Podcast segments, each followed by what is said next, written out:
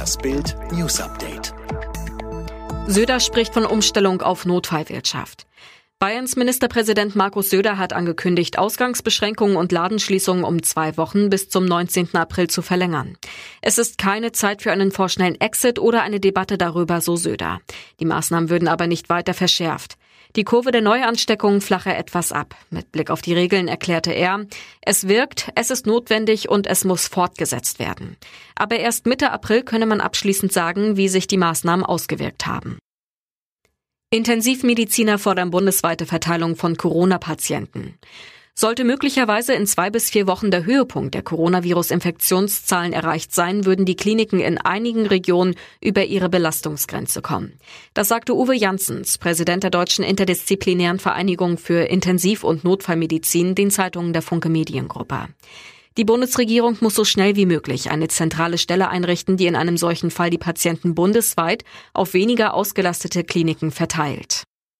Zahl neuer Corona-Toter geht in Spanien erstmals seit langem zurück. Im schwer von der Corona-Pandemie betroffenen Spanien ist erstmals nach langer Zeit die Zahl der neuen Todesfälle zurückgegangen. Man habe in den vergangenen 24 Stunden 812 neue Todesopfer unter den Infizierten registriert, teilte das Gesundheitsministerium in Madrid am Montag mit. Das sind 26 weniger als am Sonntag. Spanien hatte damit allerdings bereits den dritten Tag in Folge mehr als 800 Tote zu beklagen. Die Gesamtzahl der Todesopfer kletterte auf über 7300. Messi und Co. verzichten auf ihre Megagehälter. Der Verwaltungsrat des FC Barcelona sowie die Profis der verschiedenen Sportabteilungen und der meisten Basketballteams haben sich auf eine Reduzierung der Spielergehälter während der Corona-Pandemie geeinigt. Laut Clubangaben verzichtet die erste Mannschaft um Superstar Lionel Messi auf 70 Prozent ihres Gehaltes.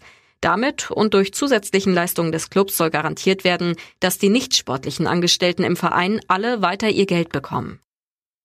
Alan Merrill ist tot. Der Arrows-Sänger und Songschreiber verstarb am Sonntag an den Folgen einer Coronavirus-Infektion. Er wurde 69 Jahre alt. Die traurige Nachricht verkündete die Tochter des Sängers bei Facebook. Alan Merrill war Komponist der Rockhymne I Love Rock'n'Roll. Die Arrows selbst hatten mit dem Song mäßigen Erfolg, doch die Coverversion von Joan Jett and the Blackhearts wurde Anfang der 80er Jahre zum Welthit.